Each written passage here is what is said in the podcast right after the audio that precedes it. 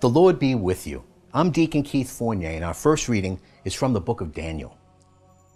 She refused to tell us. That is our evidence. Since they were elders of the people and judges, the assembly accepted their word.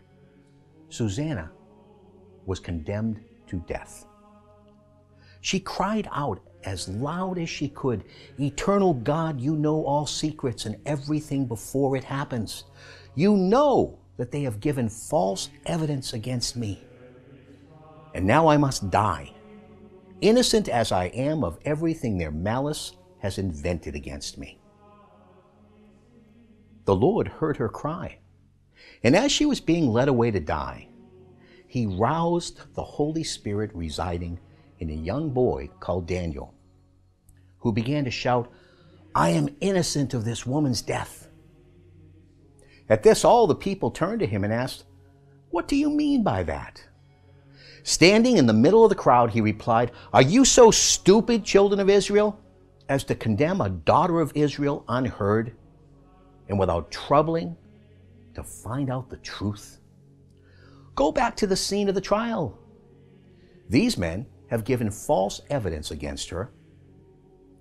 All the people hurried back, and the elders said to Daniel, Come and sit with us and tell us what you mean, since God has given you the gifts that elders have.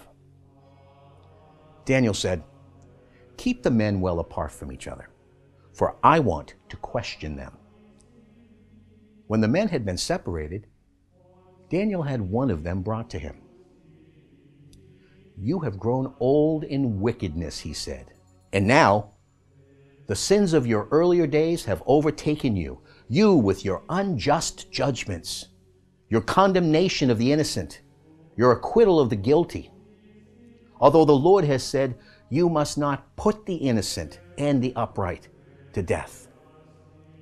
Now then, since you saw her so clearly, tell me, what sort of tree you saw them lying under? He replied, Under an acacia tree. Daniel said, Indeed, your lie recoils on your own head. The angel of God has already received from him your sentence and will cut you in half. He dismissed the man, ordered the other to be brought, and said to him, Son of Canaan, not of Judah, beauty has seduced you, lust has led your heart astray.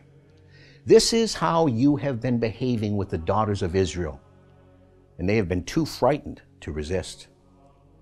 But here is a daughter of Judah who could not stomach your wickedness. Now then, tell me what sort of tree you surprised them under.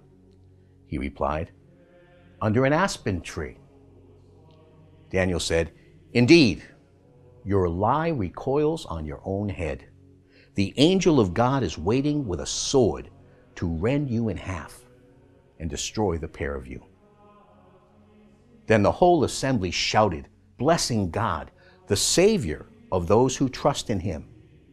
And they turned on the two elders whom Daniel had convicted of false evidence out of their own mouths.